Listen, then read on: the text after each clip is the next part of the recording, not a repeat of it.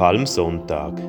Der Einstieg in die heilige Woche ist der Palmsonntag, der an vielen Orten mit sehr schönen Bräuchen und Traditionen für alt und jung verbunden ist.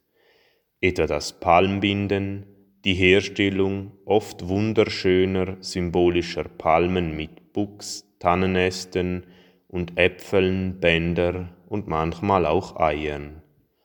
Die Palmprozession, bei der Palmzweige und auch die selbstgemachten Palmen mit in die Kirche getragen werden.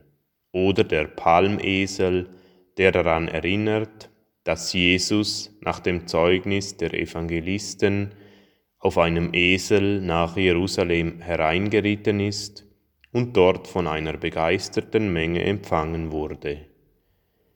Diese schwangen Palmzweige und riefen ihm, Hosanna dem Sohn Davids zu, womit sie die innerste Würde Jesu und sein Königtum anerkannten, die Gott ihm mit seinem Sieg über den Tod verleihen sollte, nämlich König des Reiches Gottes zu sein, das ohne Ende ist und in einer anderen Dimension von Ewigkeit und Unendlichkeit spielt.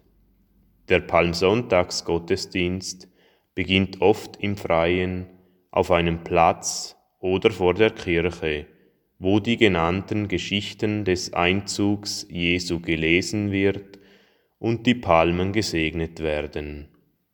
Sie sind in ihrer grünen und farbigen Pracht ein vorausgenommenes Zeichen des Sieges Jesus über den letzten Feind des Menschen, den Tod, und damit ein Zeichen seiner königlichen Herrschaft, der wir Christen unser Leben exklusiv anvertrauen und niemandem sonst.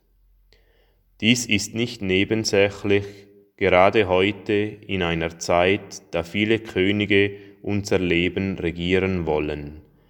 Vom Geld über die letzten Apps, Handys und Technikgläubigkeit oder wie auch immer die neuen Götzenkönige heißen wollen.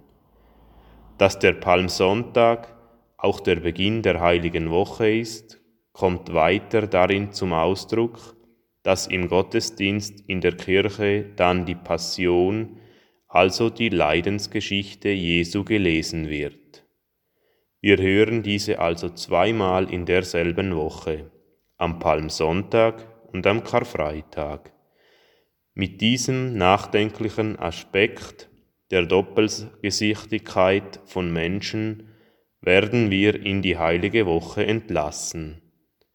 Zwischen den begeisterten Hosanna, dem Sohn Davids, bis zum hasserfüllten Kreuzige ihn, was Jesus entgegengerufen wird, liegen nur vier Tage und beide werden uns in ein und derselben Feier vor Augen geführt.